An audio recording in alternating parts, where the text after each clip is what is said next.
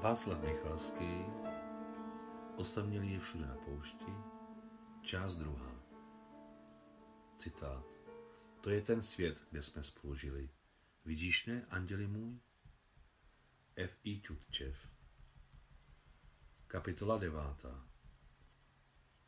Příští den ráno na postranici nákladňáku, který byl pokrytý na zelenalou plachtou, nesměle zaklepal šofér koja a řekl – Soudruh náčelník nemocnice vás předvolává do štábního stanu. Dobře, ozval se Adam. Řekni, že tam budeme hned. Co chce? Podívala se Sašenka. No uvidíme. Podzimní sluníčko něžně svítilo.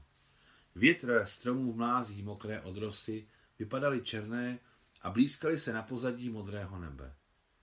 Široké kouřové růžové pruhy světla se vrtkavě třásly a jiskřiny mezi kameny, ztrácejíce se v hustých keřích šípků, kde spadlé listí otevřelo pohled na bobule, hořící v roji světle červených teček. Bylo chladno a ticho. V blízké rokle, ve stanu zamaskovaném travou, si polohlasně, zoufale a zatrpkle zanadával raněný. Tenhle přežije, usmál se Adam. Když prostě nadává, znamená to, že přežije. Zaručený příznak. Bůh mu žehnej popřála Sašenka a šli ke štábnímu stanu. Konstantin Konstantinovič Griščuk seděl za rozkládacím polním stolkem na skládací židli a byl velmi vážný. Když spatřil přicházející, stáhl obočí, vstal, vzal něco ze stolu a dělej krok k Sašence slavnostně oznámil. Drahá Alexandro, dovol, abych ti předal nový průkaz na jméno Alexandra Alexandrovna Dombrovskaja, Fotku jsem vzal z tvého osobního spisu. Tak, a starý průkaz na jméno soudružka Haluško prosím vrátit. S tím jí předal novou knížečku, lehce ji objal a polechtal knírem na tváři. Ale teď, drazí moji, přijměte ode mne svatební dárky a dal každému luxusní koženou polní brašnu. A kde jste je vzal? Zaradoval se Adam. To jsou generálské. Opravdové generálské, zasmál se Grišuk. Dostal jsem je z velké známosti.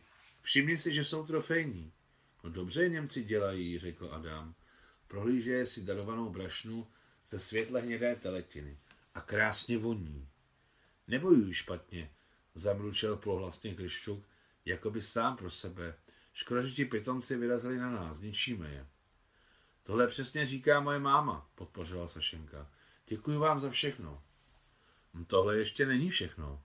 Jsem přece starý fotograf, již od mých 12 let. Škoda, že jsem vás nezvládl vyfotit na matrice. Kdo mohl vědět, že to takhle zkrátíme, že jo? A co vývojka ustalovač? Zeptal se nedůvěřivě Adam. Můj milý, v mém malém nákladě jako je celá fotolaboratoř. Je tam všechno vybavení, jak má být.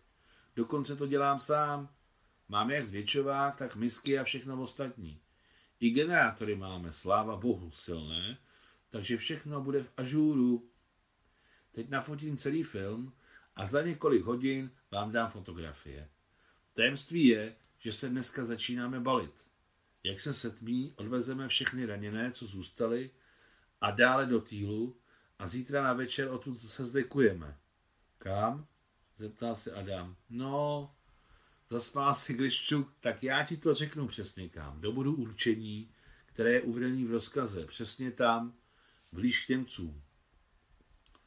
A oni nám neseberou vaše tašky? Zeptal se Adam, mrknув na Grišuka. Jen to zkusí, řekla bojovně Sašenka. Správně, podpořili Grišuk.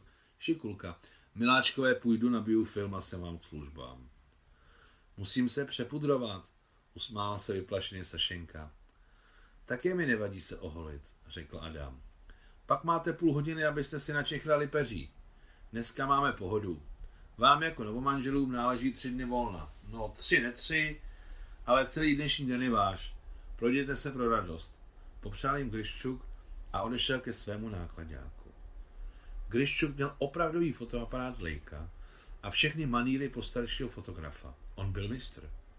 Bylo to cítit, jak z péče, se kterou vybíral pozadí, tak z toho, že fotil náhle, neočekávaně, bez přípravy, z toho, jak organizoval své fotomodely. Dělal to měkce, téměř nemlouvavě a ani jednou neřekl nic o ptáčkovi, který právě vyletí z objektivu. Hlavně nekulte oči, radil Gryščuk. Chovejte se klidně, zapomeňte na mě, není potřeba pozovat a nemusíte se snažit. Vyfotili jak zvlášť, tak v obětí.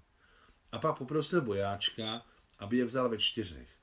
Na kraji svědci, šofér Kolja a sám Gryšuk, uprostřed Adam se Sašenkou.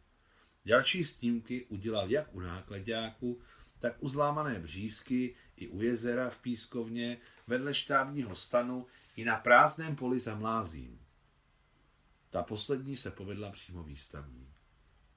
Nekonečné pole, zarostlé zvadlým plevelem, vysoké nebe a dvě malinké figurky držící se za ruku.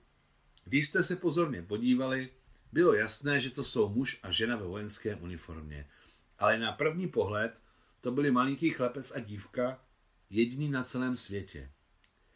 Měla bych to poslat mámě, ale jak? Vzdychla Sašenka, když Konstantin Konstantinovič zakončil seanci. Mámě? Stáhl Grščuk obočí a pohladil si pleš. A proč ne? Můžeš je poslat i mámě. Rozplynul se ve svém úsměvu. Děkuji, že jsi mi to připomněla. Zítra letí do Moskvy můj známý zásobovat ze štábu fronty.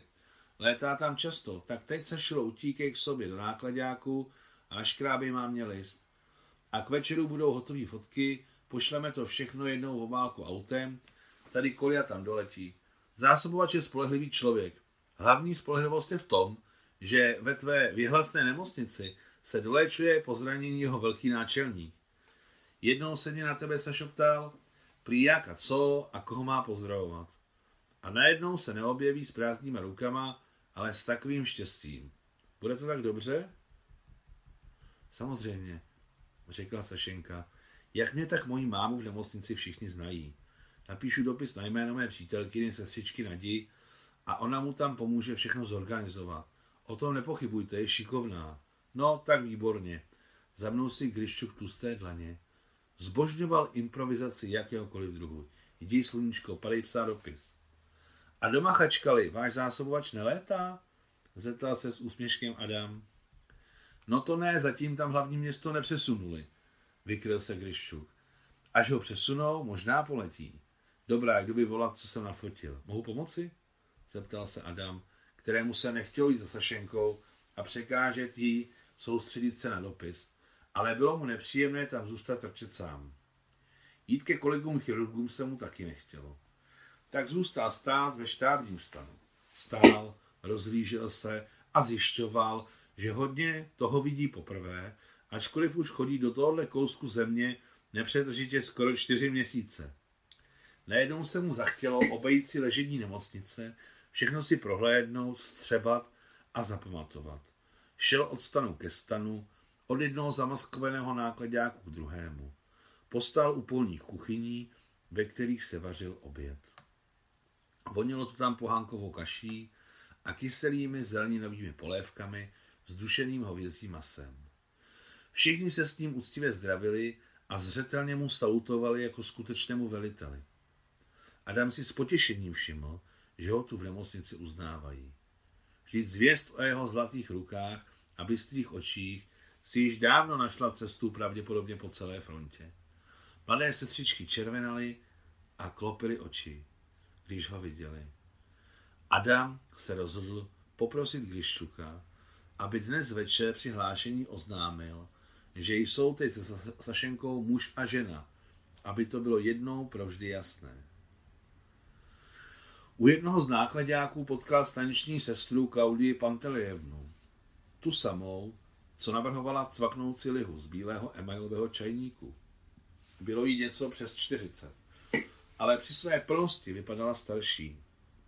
Tak co, soudru hlavní chirurgu, vizita na rozloučenou? Řekla s poloviční úklonou. Svoje jsme tu odpracovali, zítra se budeme smekat na novém místě. Adam na ní místo odpovědi kývl, napětě se usmál a aniž promluvil, prošel kolem, ale ne proto, že by se mu nějak nelíbila. Byla výborná sestra hospodářka a on k ní choval skutečné sympatie. Jen se mu nechtělo mluvit. Obloukem obešel lesík, Postál u křivé břízy, pohladil její kmen na místě, kde byla zlomená a přemýšlel. Dáli Bůh zahojí se to. Přišel k jezeru k pískovně. Ne, dnes už se mužky nad vodou nehemžily. Ochlazuje se. Brzy začnou silné deště, bahno, plískanice a zima. Adamovi se udělalo divně, jak by řekla babička, mámina maminka sklesle. Byl to doslova stín na slunci. Na duši si mu lehlo něco temného, ale netrvalo to dlouho. Když rychle vyšel z mází, již ten pomíjivý pocit zapomněl. Odehnal od sebe. Sašenka začínala dopis mámě několikrát a trhala listy. Stále se nedařilo a všechna slova se jí zdála, jakoby nevyjadřovala ani podstatu událostí, které se jí v životě staly, ani zápal jejich citů. Nakonec zůstala u nejkratší možné varianty. Drahá maminko, vdala jsem se. Nyní je, podle zápisu matrice, mé příjmení Dombrovskaja. Muž se jmenuje Adam Sigismundovič. Je mu 29 let, pochází z Kavkazu z poruštělých Poláků. Je hlavní chirurg nemocnice. Miluji ho. Ty jsi všechno předvídala. Všechno, milovaná maminko. Posílám ti několik našich fotografií. Pokud dojdou, uvidíš ho sama. Pozdravuj ode mne Matildu Ivanovnu, Naďu, Karena a všechny, co v nemocnici znám. Navždy tvá Saša. V předvečer Sašenči na odjezdu na frontu měli s mámou dohodu, že poněvadž je jako negramotná, všechny dopisy půjdou na Nadino jméno. A jménemAny Karpovny bude odpovídat také Nadia, která rozuměla ukrajinsky. Jedním slovem, celé jejich tajemství stále platilo. Ale v dopisech je možné něco i číst mezi řádky. A tak, jaká mohou